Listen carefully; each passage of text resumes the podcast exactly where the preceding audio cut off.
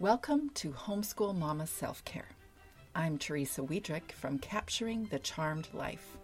I'm here to help you turn your homeschool challenges into your homeschool charms. If you are a homeschool mama challenged by doubt, not sure that you can do this homeschool thing, if you're a homeschool mama challenged by overwhelm, there are just too many things to do, or you are a homeschool mama that isn't clear on what nurturing the nurturer looks like in real time, then this is the podcast for you. Today I get to introduce you to Vicki Tillman. Vicki Tillman wants you to feel you are fulfilling your life's purposes. She is a speaker, curriculum developer, counselor, and life and career coach who helps women become who they need to be. She shares her expertise in homeschooling, prayer, healthy life and career topics, and mental health topics through her coaching at Vicki Tillman Coaching. And she posts at Seven Sisters, Pike Creek Psychological Center, and Vicki Talks Prayer. She's a homeschooling mom for 20 plus years. All five of Vicki's kids graduated from homeschool high school and have completed various degrees at colleges and graduate levels. Welcome, Vicki. It is yeah. such a pleasure to meet you. You yeah. were one of the very first um, podcast podcasts I think ever that I listened to. I think uh, I don't remember which one of you, but there was a couple of you that still hadn't graduated. Everybody. I, I think all of us when we first started out okay. still had kids in high school, and now they've all graduated. And um, that one of my youngest has graduated college. So wow, yeah, yeah. I, when I uh-huh. think of parenting, I always think of that little baby phase, right? And yes. when I got into that phase, I just thought, well, this is just going to be it indefinitely. And then when they start leaving, you're like, oh, okay. Yeah. so it is such a pleasure to have you yeah, here. So, and and I I love the fact that we have a digital world that we can meet our homeschool friends all over the world now, and you know make new podcaster friends and expand our that. world. And I think people are always worried about um, homeschool kids socialization but I think sometimes they should be worried about the moms who are often yeah. outside of the pandemic, sitting in a car waiting for their kids somewhere. Yeah. And now I'm like, hey, have you considered doing a homeschool podcast? yeah. so thank you for contacting me and of you know course. making this happen. So I usually when I'm talking to my clients, I have this propped up, but I've got I've got my um, curtains up around the mic to make a little buffer, and so I'm using my boxes for that. So now, yes, I forgot to tell you. Welcome to my closet. yeah, I'm in my youngest home, son. Right? Yeah, my youngest son's bedroom that I've been using for my counseling office since the pandemic started and recording from there and all. So it, it looks like a 13 year old boy's room because that's where it stayed when he moved out to go to college. Right. Yeah. Well, I'm so glad you're here. For those people yeah. that don't know you, would you share a little bit about who you are and your homeschooled journey, your your kids, all that? Yeah, so I'm I'm Vicki Tillman, and I'm really glad to talk to everybody. So I have five kids. We homeschooled all through to graduation. My oldest is 40 now. Wow. Yes. Yes. I do not know how my kids got older than me, but yes. you were um, very young then. You were very young. I'm like, how, how is that possible? Yeah. And then yeah. the, the, the baby is 24 and uh, so he's graduated from college now. So all five kids graduated homeschooling and have finished college. Two have PhDs. Um, my only daughter in the middle of all five is a pro- professional photographer. And then um, the younger two are public school, well, private and public school teachers. So I all all my kids all went into education except for the photographer. Wow. So homeschooling can do all kinds of things, but none of them are homeschooling right now because don't have any kids in that uh, age bracket. It will be interesting to see what the grandchildren end up doing. Did you start with homeschooling or did you start in the education system? Um, we did kind of a mix when we were first starting out educating kids. So, my oldest, when he was in kindergarten, we lived in way backwoods Florida. and uh, uh, all of our friends went to a little private school and it was a cute little like tuition it was almost like a homeschool co-op kind of thing and so he went to kindergarten and first grade there. And then we moved up to the pennsylvania area and the culture was very different and there wasn't anything like that there. And uh, i had always wanted to homeschool even before that was a thing. When i was in high school i was going like i'm never doing this to my kids. And uh, so we uh, we started homeschooling when we moved up here, and it's been going on ever since. So my oldest had a little flavor of a kind of a school, and then all the rest of them just had homeschool all the way through. Wow, that's amazing because uh, back in that day, it wasn't nearly as popular as it is. Obviously, this year is quite popular. yeah. So, what what got you thinking about that? It was high school. You're thinking, no, I don't want to do this for my kids. Um, when I was in high school, it was just a, um, uh, uh, I, you know, I was a little obnoxious hippie kid, and I thought it was a waste of my time. I wanted to learn what I wanted to learn, and you know, get on with life, and not sit for an hour in a class doing something boring that didn't matter to me. And uh, so I just remembered that when you know my kids came along, and I said, okay, we're going to concentrate on education being meaningful and no busy work, which is actually how Seven Sisters came along. Is, you know, as we started working on curriculum to teach in our homeschool co ops and group classes and all, um, is that no busy work. We are not wasting our kids' time with you know, useless lessons or same problems over and over and over again you know like we're just learning what you need to learn and then allowing them to explore and grow in the areas that were meaningful to them interesting that's very much how i approach things although it took me a hmm. couple years to get there because in the beginning i'm like so i really like susan wise bauer's tome and you're eight so we can handle this and we did yeah. We did it all the first two kids remember a couple pages of writing after we did an hour long reading of history and that was just one small element of our day. And then I burned out, as one does, one does when one does all of that. And then I decided, okay, let's actually, I think I found a John Taylor Gatto book and a John Holt book, and that was it. Now I've gone towards self directed learning. I don't want to say true unschooling, but let's not waste time doing stuff nobody cares about. Yeah, absolutely. Yeah yeah, yeah, beautiful benefits of homeschooling except that homeschooling um, along the way also is very demanding and at a certain point at least for me in my fourth year i realized that i had to start taking care of myself or be aware that i'm also a human being with needs in this mm-hmm. family did you have a similar experience with you learning about yourself and learning about what you needed along your path Oh, absolutely. Yeah. I guess that's how your podcast was birthed because it's about self care. Yeah. yeah. As our kids, especially the group of us in Seven Sisters, we were co oping our kids all the way through. And uh, about the time they're all hitting puberty, we are getting burnt out. Yeah. And around that same time, my oldest was launching into those middle school years. Um, I started back to grad school to finish my master's degree and um, become a, a, counselor. And so I was tired, and all us moms were kind of burnt out. And so we realized that if we are going to continue to do what we're doing, we have to figure what self care looks like when you are moms who are working and co-oping and having multiple ages. And uh, you know so to find a minimum effective dose of what self-care looks like. But there that there has to be because our bodies and our souls won't keep up if we just keep on like we are endless. Yeah i think i was watching a brene or someone recommended um, watching a brene brown tedx talk. Mm. and it was the morning that i for the first time threatened that everybody is getting on the big yellow bus and you're going to school.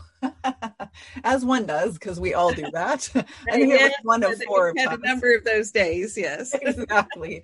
And but then i realized no i want to homeschool but I don't want to do it the way that I'm doing it. And so I don't know what it was that she said, but it had something to do with vulnerability and authenticity and recognizing my own person and my own needs and that mm-hmm. I have some mm-hmm. and mm-hmm. that I mm-hmm. can't just be expending everything on all of these other people and not recognize that I need something too.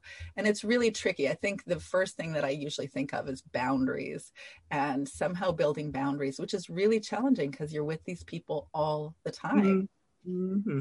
Mm-hmm. Yeah. And you care about every single aspect of them. So then you're trying to uh, carry all of that, or like your heart is fully into all of that. But actually, they have their stories and they have their purpose in life and they have their their experiences and they're not actually 100% tied to me even though it feels like it and and then i started realizing i have to actually build in things for myself but mm-hmm. when when i talk about self-care i think people often have these myths or these ideas of what that means and it usually has something to do with netflix dark chocolate the spa something like that yeah.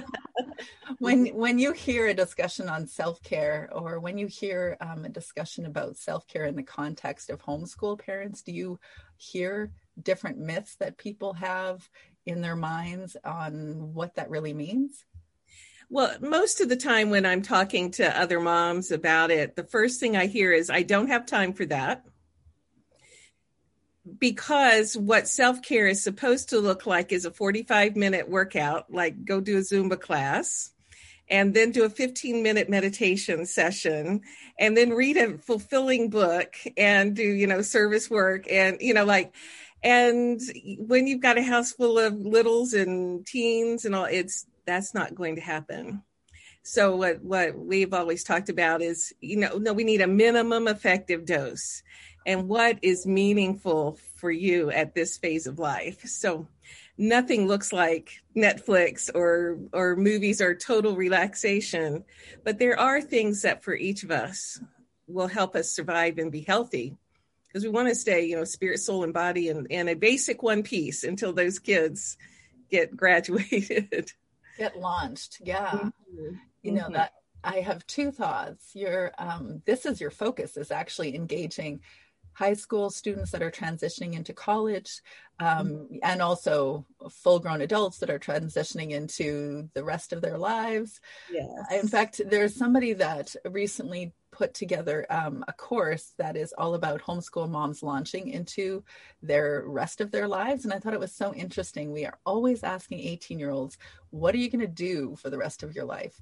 Mm-hmm. And almost no one does that thing for the rest of their life. Yes. And so much pressure on that child.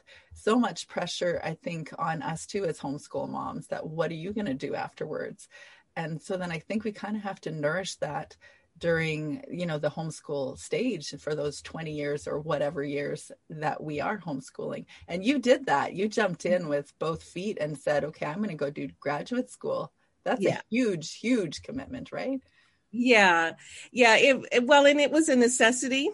You know i i enjoyed just concentrating on homeschooling um, but we lived in a a location in south philadelphia that um, had gone downhill and we needed to move our kids out to a safer neighborhood, which would require double the income. And that's just real life. And so, in order to do that, I, I can't count, so I couldn't be a cashier or a bank teller. And so, I just had to go finish my college education. And uh, is this, you know, a thing that God has given me is to be able to listen and talk and and guide people. So I uh, finished my degree and then we were able to move the kids into a, a better, safer neighborhood. Beautiful. So, but that was, and for me, that was self care, although it was hard work. It was self care because it was fulfilling what my next things were supposed to be. So, and that was a, uh, like my next thing started while I still had kids at home. So my my baby uh, he grew up with a mom who was a working homeschool mom. You know, the oldest ones kind of got used to the idea, but he he never knew anything but a working homeschool mom. So, you know, God gives us the ability to do what we have to do and to enjoy it along the way do you have any suggestions for people that are in that scenario because that that is a heavy load and this year it seems like at some point in this last year everybody had the chance to learn what it's like to be maybe they're not truly homeschooling but they're at home with their kids kind of responsible for their kids' education and they're bringing the work home and yeah. doing all of that. Yeah, yeah. One one of my friends, um, when I first went back to grad school, uh, was publishing Christian homeschool curriculum, you know, way back before it was much of a thing. And she told me, she said, Vicki, you can do all kinds of things well, but only one at a time. So don't worry about all the things that aren't going well. You know, concentrate on what you're supposed to do at the moment. So, you know, if, if you're working, you concentrate on that. If you're doing lessons, concentrate on that. And don't worry about the things that are falling through the cracks. And I thought to myself, that's really cool because otherwise, you know, us moms feel guilty all the time. And, uh, you know, why bother feeling guilty? We'll concentrate on what we can do and be grateful for it. And I think gratitude is the, the thing that holds that together. You know, we can concentrate and be grateful. Okay, right now we can do math lesson or right now I can go, you know, work with my clients and uh and then the rest will just wait. Yeah, cuz you know, I I'm a natural multitasker. I think most of us homeschool moms definitely know how to do that. Mm-hmm. But there's a myth in multitasking that mm-hmm. you're actually getting as much done and it's certainly at the very least is not satisfying you're always like one head you know your mental space is here and it's also here and it's also here and it's not that satisfying and certainly the kids don't feel like you're really with them mm-hmm. i think the irony actually in the homeschool scenario is that people think that our kids are always with us and mm-hmm. First of all they genuinely are not they're always wanting to go do their own things when they have that chance but we are also with them but we're not always with them in right. our hearts Yes. Yeah, because we have them almost like they're the wallpaper or we are the wallpaper to them and we're always together. And so we're not always listening closely. Mm-hmm. But that multitasking idea, we're all naturally, we all build that skill as homeschool parents for sure. But it's actually counterproductive, I think, for our, joy and and just like you said, being present. So yeah. you learn to be present in the moment and let go of the guilt or the the discomfort yeah. about that. Yeah. I, I can remember our, our seven sister Sabrina talking about learning how to set aside multitasking. Oh. And she said it she was sitting down in a January, you know, she liked to rewrite her goals every January. And her goal just it popped into her head that she would like to notice what her kids are doing all through the day, you know, like to to stop and actually be present with the kids rather than be working on something while she sat next to the kid doing the math lesson, but that there are times where she put that aside and just did the math lesson. And then she would put aside the math lesson, let the kid work on it, independent learning. We want them to do that and go work on the other, but to be present in each moment. And uh, I, I wish I had her here to explain in her beautiful words how she did that. Um, but that's, you know, the gift, one of the self care gifts we can give ourselves really is how to just be doing what we're doing one at a mm. time. Yeah, that is really good. That really is good. And it's a practice. Yeah. And, and I mean, sometimes we need to multitask because that's life. But to have times in a day where we're just doing one thing and being grateful that we can do that slows our, our, our brain down and it allows our blood pressure to lower. And so we become healthier people. You know, I remember in the in this house we've only lived here for about four or five years but in the beginning i was I, I loved my floors i loved having the floors that i chose these hardwood floors but i was sweeping one time and i was sweeping frustrated. I was like i don't want to sweep. I'm so tired of sweeping. Why am i doing this mundane activity that nobody pays me for? And and i was so demonstrative that my husband came over to say could you just not? Like, you don't have to. And I'm like, who else is going to sweep if I'm not sweeping? This will never get cleaned. And, you know, doing my thing. And then he said, well, or you could just not, or you could just choose to do the thing and do it in, um, in, in an energy or in a way that you want to do it. Mm-hmm. And I'm like, huh, okay maybe. So that's of course where I insert podcast here because I at least have something plugged into my ear to listen to that I'm not bored silly while I'm sweeping the floors. Yeah. See, and that's a healthy multitasking because you're giving your your soul something positive and uplifting while you do the boring.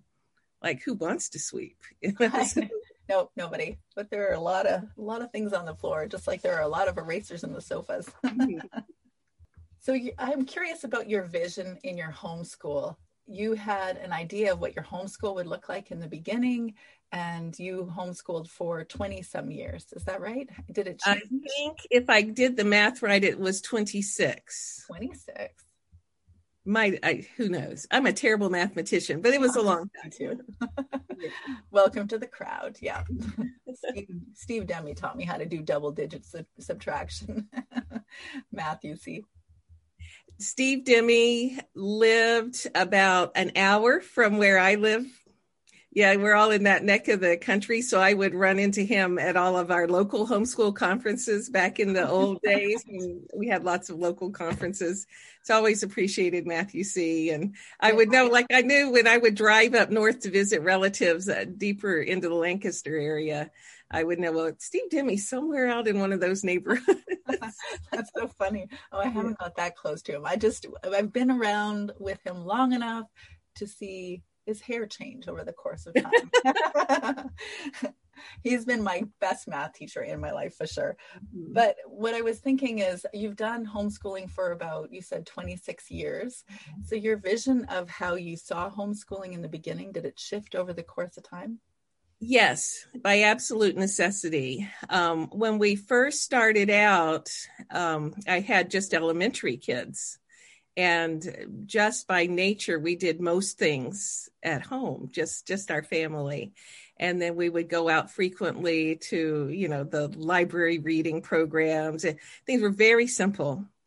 But by the time my oldest got to be um, like fifth or sixth grade i was starting to see the future coming and you know knowing that he wanted more out of life and uh, and at that same time, I kind of graduated into our homeschool um, state leadership. It just, you know, it's okay, Vicki, it's your turn.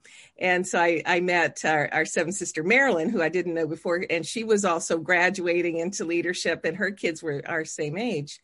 And so we looked at each other and said, you know, our kids want to hang out with some other kids doing their schoolwork. And and so we started co-oping and then one thing led to another so my that you know co-ops just became a way of life so at least one day a week some years we would get crazy and do two days a week um, and then we graduated into a homeschool umbrella with a, you know a couple hundred kids in there with group classes um, just as our kids wanted more uh-huh. You know, like they wanted a choir, they wanted a speech team, they want, and so as they got older and wanted more, we had the um, just with our local homeschool community the the resources to throw things together.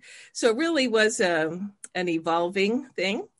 So we had we always had things at home, but the older they got, the more um, group kind of things we did also. Ah, yeah, because they start to create their own visions outside mm-hmm. of us.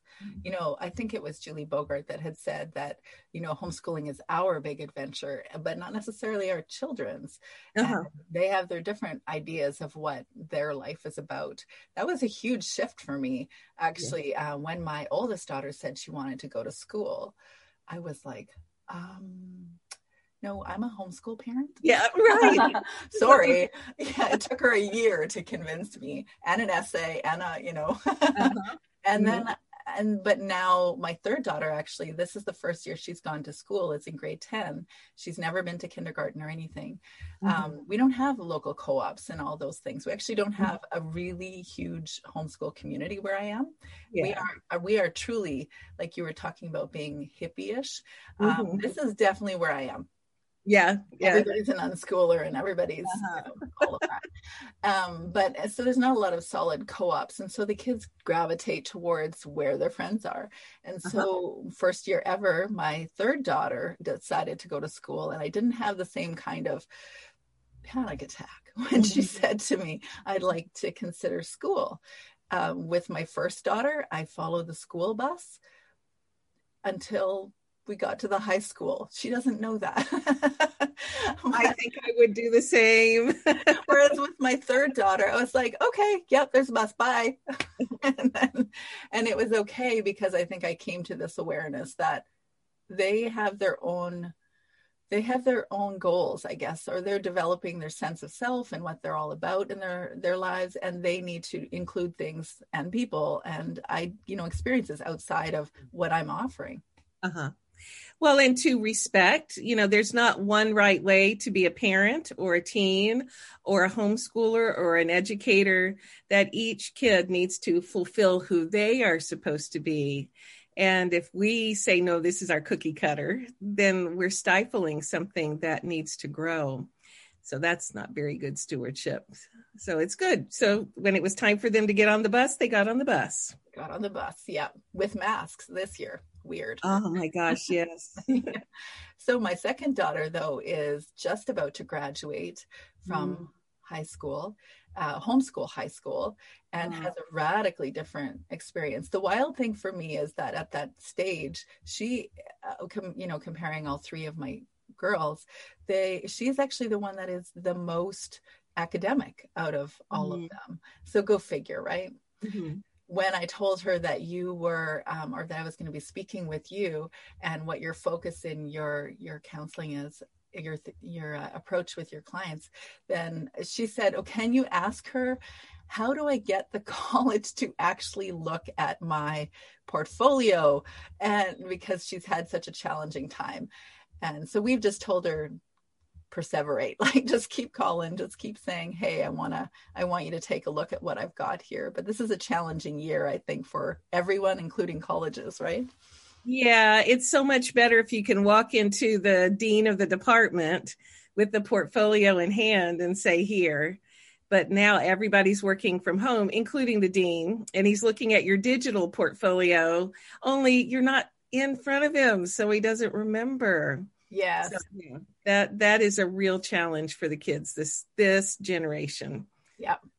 So this is partly your focus for high school students is to help them um, find their direction or find the mm-hmm. right colleges as well as get their sense of purpose or find like what their focus is at the time. Is that right? Yeah. Yeah. And you know, I, I remind kids that none of them know anything about the the whole future. But it feels better to know a, ne- a next step. So like, you know, I didn't know I wouldn't I finish my graduate degree until I was like 40, you know, like I did when I was in high school. Um, but it's worked perfectly for me.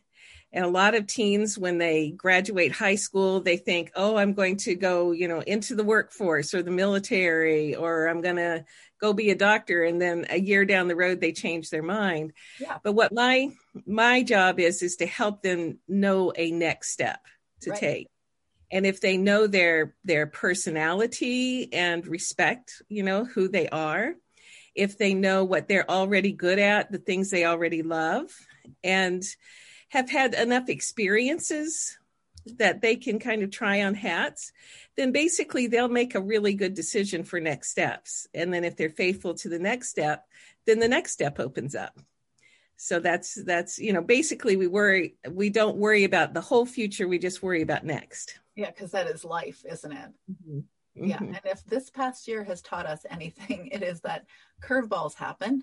Oh, yeah. Yeah. Yeah. yeah.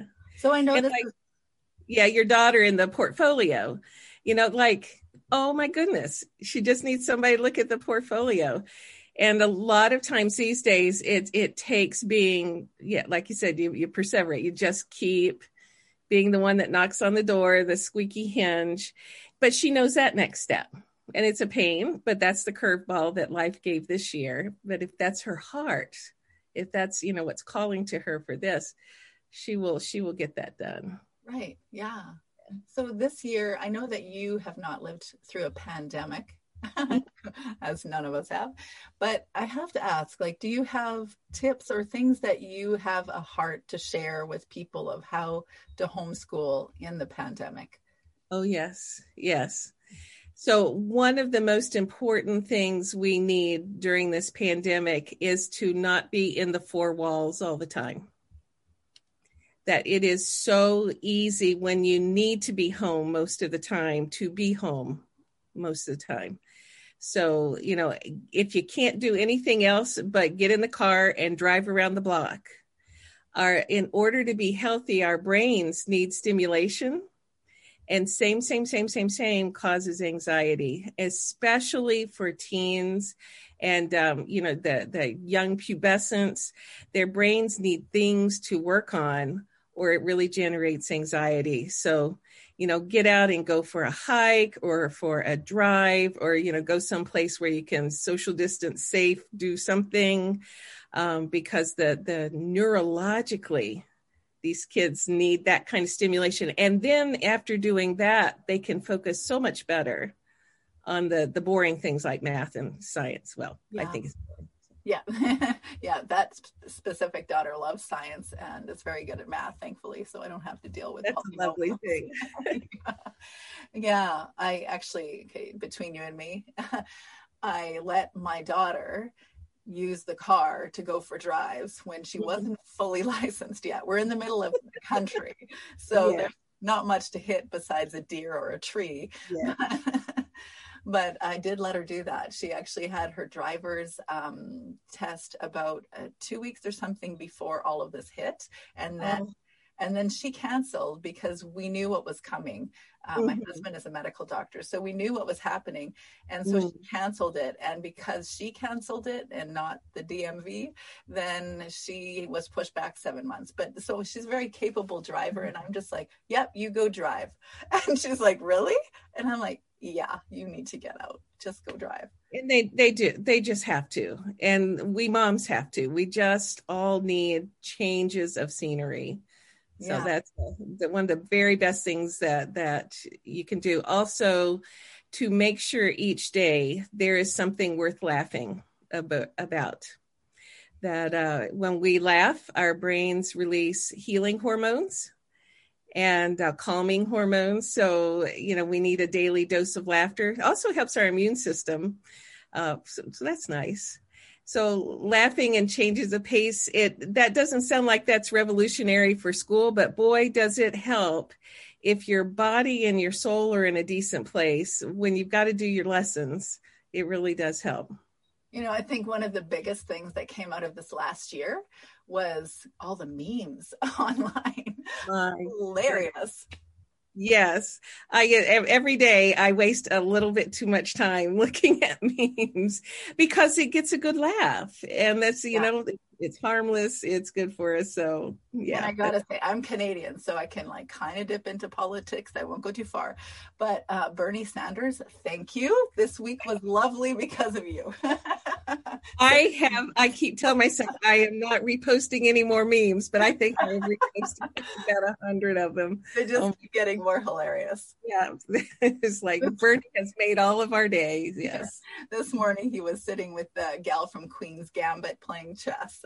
yeah. yeah. Yeah. So humor is another tip that you would suggest as um, focusing every day to do something fun. You know, that yeah. is not one that I thought about, probably because I take things too seriously most of the time. well, and you know, education is serious. Um, but it, it really is a, a burnout if we don't. And uh, so to get some biology going on, you know, little little endorphins, little oxytocin, that's a nice thing. Another thing that really good self care for homeschooling is physical movement. So, you know, if you guys are out in the country, go for a walk in the woods and things like that.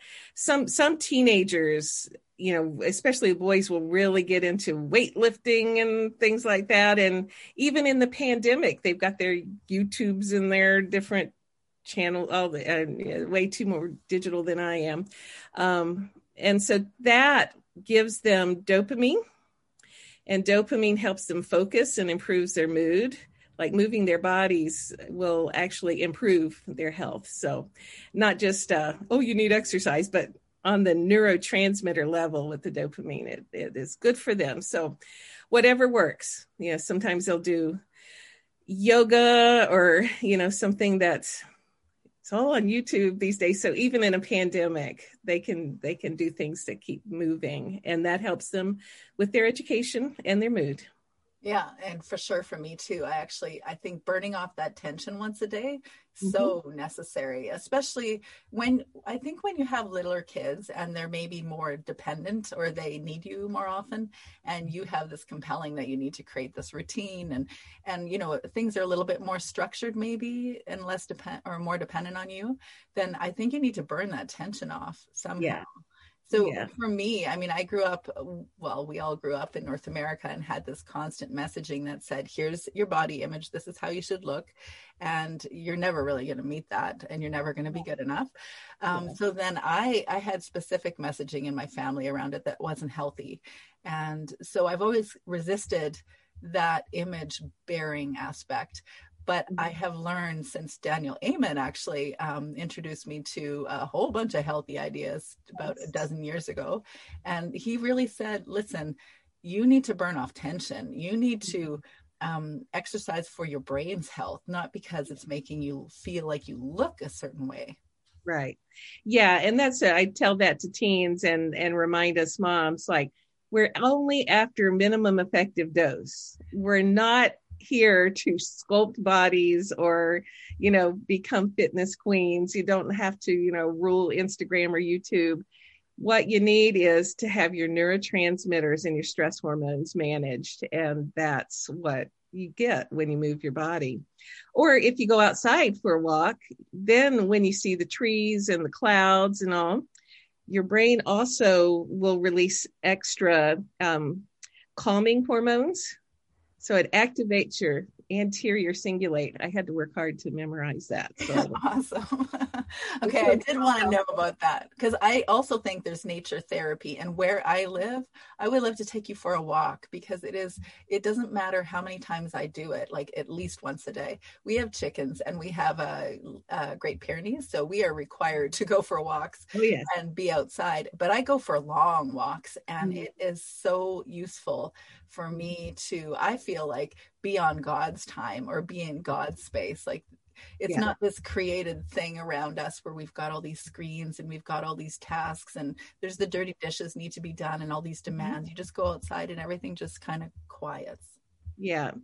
Yeah, I uh, am so blessed. I live now out in the the countryside in Maryland, the rolling hills and the big sky and the trees and the birds. And so every day, like today, right before our talk, I was out in the winds blowing and everything, but the birds were out and they were chirping in the bare trees. And, you know, it was just a beautiful moment and good for my body and soul. Yeah, I agree. 100%. I'd love to see what that's like. It would be really fun to exchange homes for a day, said everybody yeah. probably. So tell me more about the discussion on gratitude because that is something that I think I got from Oprah actually way back, uh, gratitude practice, and I don't think it's a magic bullet in my own experience. I don't. I try to write down my gratitudes in the morning. Sometimes mm-hmm. talk about them with the kids throughout the day, but I know it's not a magic bullet. But it's like I'm trying to focus my intention towards something. What do you think is the value in a gratitude practice? You know, I, I, like the way you said that is you're you're focusing your intention. Um, one thing gratitude doesn't do, it doesn't solve life's problems. And it cannot cover up for work we need to do. Like if you have a bad temper or you're depressed or you're having panic attacks, you know, those things need healing. And, you know, that, that's cool. Healing is awesome. But one of the vitamins that keeps our body and our soul healthy is gratitude. And it's really cool because it's free. So basically, all gratitude is is just noticing when something is going well or when something is just okay. Like you get up in the morning and you're breathing. Okay. you know, like that's a grateful. Doesn't have to be something amazing. But when we develop the intention or the habit of noticing anything that's on the positive side, what that does, it really actually activates our anterior cingulate in our brain and different parts of our limbic system that help calm us. It improves your immune system. They have found that they can see measurable differences in if you practice writing gratitude. I think it's for 20 days that if they do a PET scan before and after, they can see brain growth in the calm down parts of your brain Interesting. by practicing that. Yeah. Well, and, and I just get the biggest kick out of it because, you know, if you read the Bible, it often says, give thanks, give thanks, give thanks. And, you know, it's like God doesn't need our thanks. He's doing just fine. Yeah, we need it. yeah, He made us to need to be thankful. But it's the coolest thing is we keep our brain and our soul healthy if we notice the good things. Mm-hmm. And so that's, you know, we don't be, you know, silly, you know, we don't ignore the things that need to be healed or, or fixed, but to notice that they're also good.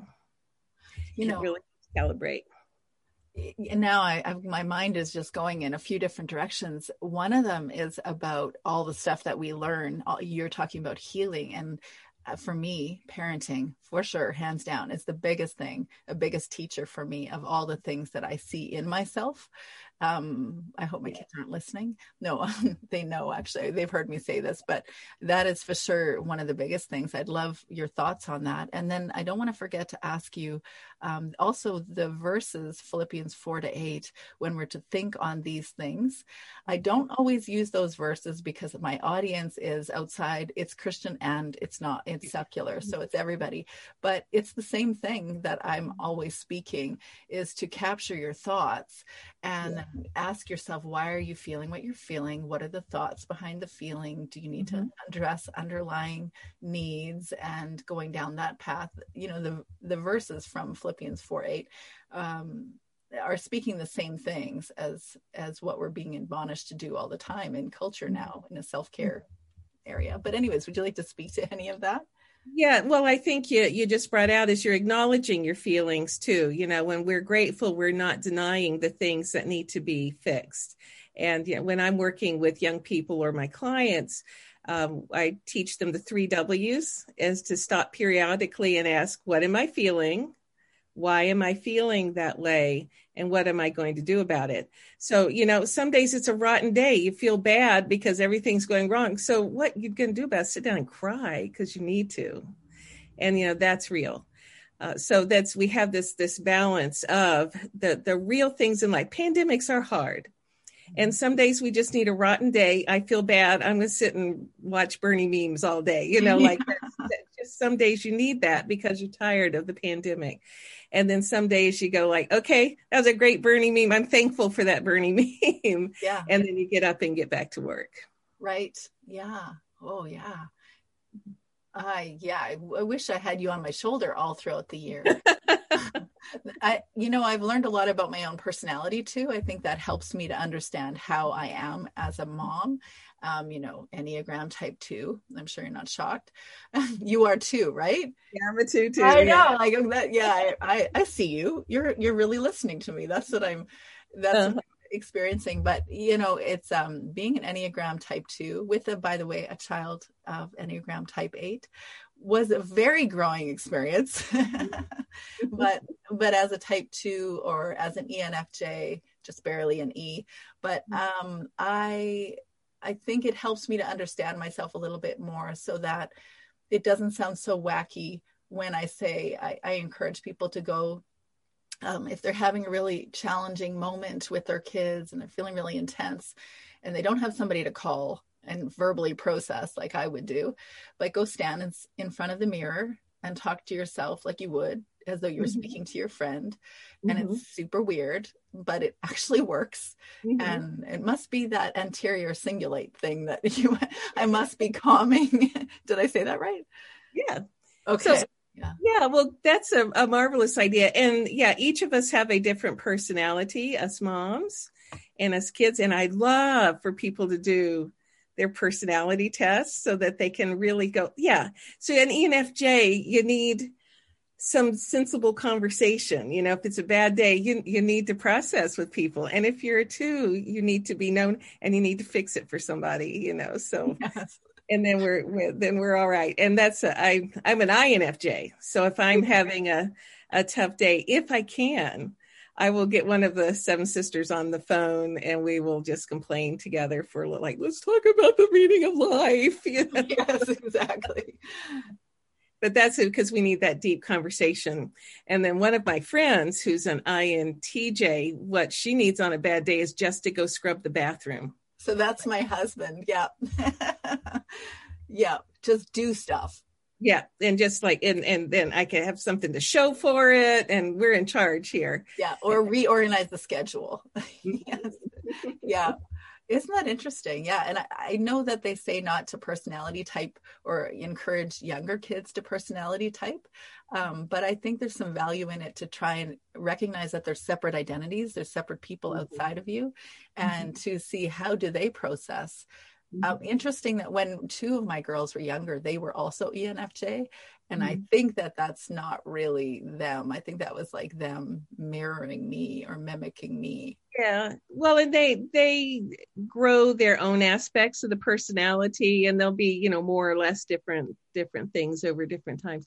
Yeah, if you have teenagers though, yeah. um it's it's good for them to explore that when they when they have the headspace to do it. And if you go to VickiTillmanCoaching.com, I have a freebie on there where they can click links to the free versions for a whole bunch of uh, of the personality tests, like the Myers Briggs that we are just quoting, and um, the What's Your Harry Potter House, just for nonsense. Oh wow, fun! Yeah, that yeah that is that is interesting. That's the stuff that i actually do encourage people to do. Mm-hmm. um, but maybe it, we're specifically more interested in that because of our personality types. Because my intj husband is like yeah i'm out. I don't care. I got stuff to do. Yeah. And that's you know that's just a sign of his personality and it's good for him to be him yeah, exactly. We need it. We just we just got to have it. So we got to have it. Yeah, it's useful in the homeschool, I think, to understand yeah. your kids a bit. Mm-hmm. So over the years, um, homeschooling can be, I think, demanding at times. It certainly has so many freedoms. I don't want to discount that. Like clearly, we stay in it, or I stayed in it because of freedoms. Um, but it's very demanding how did you were there specific areas that you had to grow or that you had to learn about in yourself so that you were able to meet the task or meet what you perceived that you needed to do as a homeschool parent? Yeah there's several things. One is to be comfortable with motherhood being about guilt Okay. I would never be enough for my kids. I think I just laughed, by the way, because I'm like, oh yes, that's it. That's it. I don't, I don't like that, except that it's reality, right? No, and you know, my version, I'm, you know, Enneagram two. I should be able to do all the things my kids need, and you know, make their world just how they need it to be, so that they can become all they're supposed to be. You know, that's what I do. Yeah. But yet, yet, yet we're never everything our kids need. And so to to be able to understand that that guilt is a sign that i care not that i'm failing. Yeah. And so to be able to to rest with that. And uh you know i've got my oldest is 40 i still feel guilty you know like you know they'll they'll tell stories when we all get together here not since the pandemic but you know um and they go like, "You remember when we did this, or you remember when mom did that?" And they go, "Oh yeah, um. yeah, totally." In fact, yeah, I won't share details because it would be truly incriminating. But the playlist, the musical playlist that my kids know as their homeschool experience, I mean, I really do have a broad spectrum of music that I we listen to, but some of the stuff I'm like, oh my goodness, I can't believe that that's how they think of homeschooling. Like it's totally not cool. I won't even say it out loud. Yeah, yeah. But that is just one of many stories, right? They have all sorts of things. What gets oh, really oh, yeah. Oh yeah. And and you know, it's it's lovely when you hear them talking to other adults you know if they're in a setting and you get a chance to overhear and they mention you know their teenage years and the stories they tell are usually funny stories and good stories or stories about what made them who they are. And i think you know their homeschool experiences help shape that. And I, sure. i'm really thankful for that. So yeah yeah. So that's being able to not be consumed by guilt, but know that guilt is there and that we're never enough for our kids. And well and and good you know because we're not god. That's not the design. Yeah yeah. And then to as much as we are able to allow them to become so you know like your daughters your kids that wanted to go to school school that was part of their becoming. Right you know, it's not not not your decision. It was what they needed. And you know for my i know my daughter when uh, she was middle school told me she was going to be a, ph- a photographer Wow. And I'm I'm thinking, yeah, that's cute. You're in middle school, you don't know anything. But she just kept persisting, you know. So in ninth grade, um, she said, I'm gonna be a photographer. And I'm going like, there's no way you can make a living off of being a photographer. So let's explore all these other career things and do. So we explored, we explored, and she would do them very cooperatively. And she'd say, But I'm gonna be a photographer. I love that finally one of my my co-op mom friends said you know before i got married and started homeschooling and was too busy i was a wedding photographer and kept a living going very well with that. And i go oh, all right. So so really just threw in our efforts into photography courses and you know working on a portfolio and all of those things. And um, girl graduated from college with a double major in photography and um, and uh, graphic design and awesome. is a professional photographer. Yeah, that is amazing. And that's what you want for them because then they're following their thing and yeah. their passion. And I went into nursing after um, high school. Well, actually, I took a meandering path, but into nursing. And I really did it because I wanted to go to Africa, which we did mm-hmm. actually do when I was a mom, and my husband is a physician. Um, but I went into nursing because that was something that you should do, I guess. Mm-hmm. But my heart is being a writer, which also is um, not so well paid. yeah. but I love it and I find so much meaning in it. So that's the goal, right? Is to yeah. find that purpose. Yeah. Well, and that's what you're doing now. So, yeah. you know, and and you're writing with your podcast. Yep, I am. And you've got your website and your books and all. So yeah, it's been a huge year because if you knew me in grade six, you'd be like, You're comfortable talking with random strangers. I was so shy. But it's been a really, it's been a good growing experience. It's been so much fun, really. And mm-hmm. frankly, I didn't say this right on the top, but I was so nervous. I'm like, oh, okay, fangirling. Because when I think of you guys or you ladies, I think my very early homeschooling years, or uh, yeah, it was my first few years where I was like, okay, can I do this? Can I do this? And I would hear all of your different stories and think, yeah, I can do this. And it was really powerful stuff that you shared your stories. Yeah, I I'm so so blessed in the community that I'm here with. Um, and you know we're we are fortunate to be in a part of the world where there's just a whole bunch of us homeschoolers and they were just a very authentic community that I grew up in, you know, as far as homeschooling goes. So as I was starting the homeschool world, we did not have many of the pretentious ones who knew everything and this is how you have to do it. We were just kind of down there in the dirt and mud together. And yeah. so um, to to be able to be real with each other. Yeah. Uh, along the way has been such a blessing because you know we're all just a mess. Yeah. We're, just normal human beings. and even the ones who think they know everything, no, you know, we're all just people and we're all just getting through. Yeah. Yeah. Beautiful. Because the whole thing is growth, right? Mm-hmm. Like the whole thing is probably all about growth. When you wake up in the middle of the night and you're having an existential crisis, it's okay. It's all about growth. It's all about just learning and growing, and that is life. Yeah. Yeah, that reminds me when I was a kid in college, I was a biology major for a while until I realized well, I really wasn't smart enough for it. But I remember sitting in my biology class listening to the laws of thermodynamics. And the second law of ther- thermodynamics is the law of entropy everything falls apart. but I, I, my professor was sitting there saying, We're humans and we can break that law by continuing to grow. And uh-huh. that, you know, that's one of the very few things that stuck with me through college is if we keep growing, we break one of the basic laws of science. Oh, I really like that. That's good. Yeah. And I, so I, I think about that, you know, we, we grow as persons we help our kids grow like that is a gift that we have and it really is the thing that makes a difference in and you know that like how we leave our mark in the world and on our kids is our continuous growth, not mm-hmm. falling apart. Yeah, so then we don't have to feel so guilty about being imperfect and yeah. giving them all these, you know, this fodder for their adult stories. Yes. it's okay. It was supposed to be. Yeah. yeah. Okay, mm-hmm. I'm going to remember that one. That's pretty big. Yeah, I like that. I now now it sounds very intelligent too to say. And so the second law of the thermodynamics has informed my homeschooling experience. I love that. I would remember that. you've heard all of my vocabulary now so you heard and the second law of thermodynamics. That's it. That's all i got. I love that. That is really good. So uh, normally I close my interview with three questions, and okay. today I've got four. okay, all right. What are you doing normally on a Friday night?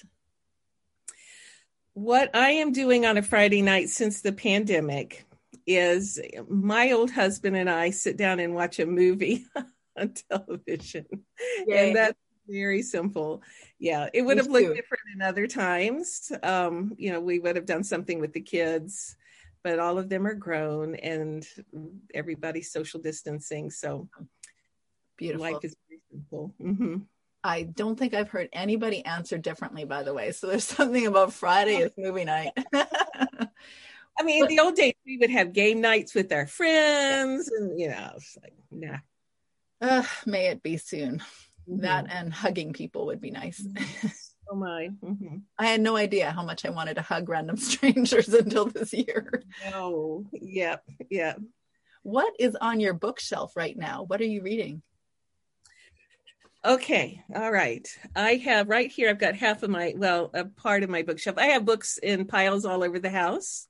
So, right beside me here, I have um, a book of quotes that I picked up at um, our homeschool blogger convention, not this year because it didn't happen because of the pandemic, year before called That's What She Said. Okay. And it's all quotes by women by um, Dr. Jean Porter King. And I just love quotes. So I'm reading. Do. And I'm reading On Tyranny by um, Timothy Snyder. Um, it goes back and looks, you know, on, on where tyrannies rose up. So it's a little short. Oh, interesting.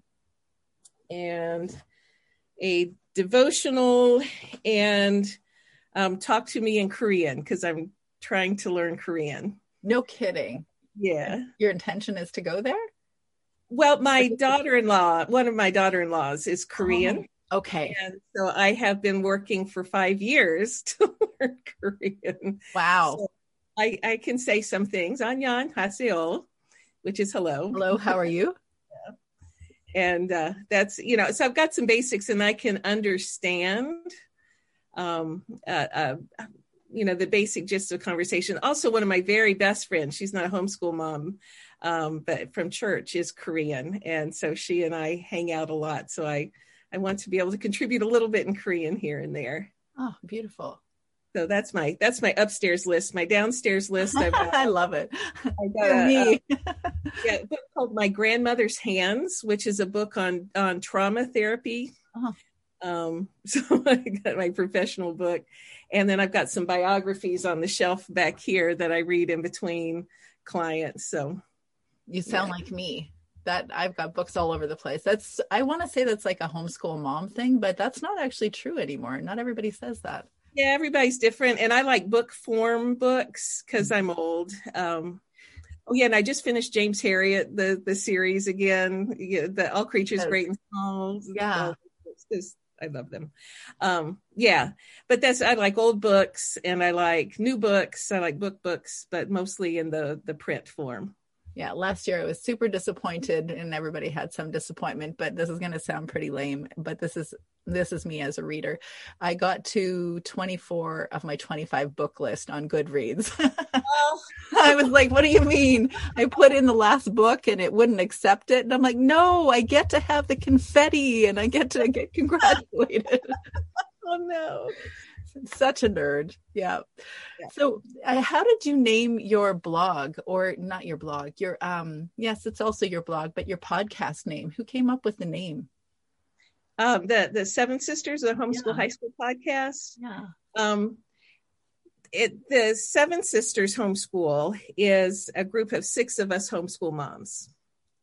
Only we love community. And so when we started the blog, we didn't want to be about us. We wanted us to be about community because that's how we do everything. And so we just made everybody the seventh sister. So anybody who reads or joins our Facebook page or anything, they're our seventh sister. So that's how we got Seven Sisters Homeschool. And then we started the Homeschool High School podcast because we were at a blogging convention and uh, Felice Gerwitz, who has the Homes Ultimate Homeschool Podcast Network, was there and she came up to us and she says, I need a homeschool high school podcast. Will you do it, please? And we said, okay. and so so she named it for us. Beautiful. Yeah.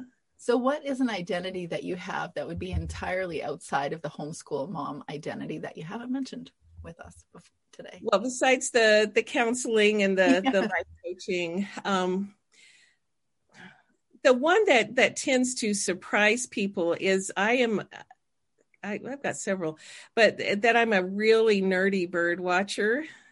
And out of that is a fairly busy um, activist for environmental issues. Yeah, because I, I like my birds and I want them to be okay. So I think we are the same people. I actually do the um, Cornell University uh, bird tracking project. Bird yeah, yes. that is so funny. Yeah. I knew I liked you, but I just yeah. I didn't realize I was meeting meeting me. That's so funny. It's been such a pleasure having you on today. Where can we find you online? So at seven sisters homeschool.com and also Vicki Tillman coaching com. And that's where you can get the freebie download. It's called personal discovery links for the personality test. I'm in. Yeah. Okay. Thank you for joining me today. It was yeah, a pleasure thanks having so you. Yeah we'll see you and thank you for joining me today I'd like to hear more about who you are, so come on over to my Facebook or Instagram page, Homeschool Mama Self Care. I've recently opened a Homeschool Mama support group with the intention of supporting and encouraging you along your homeschool journey in hopes that you'd also want to support and encourage other homeschool mamas too. And while you're there, you can check out the preview of my new book, Homeschool Mama Self Care Nurturing the Nurturer. Been talking about this book for more than a year, but it is about to be released mid February. I am so excited to share it with you. I am hoping that it will bring encouragement and support to you on your homeschool journey. And in honor of that launch, I will be having a series of live interviews with other homeschool mamas who have been there, done that, and are helping other homeschool mamas on their journeys today. And I've got a self care package as a giveaway in honor of this book launch that you will appreciate. It's not just swag that is put into a self care package that nobody really cares about. This is some pretty cool stuff that I myself love.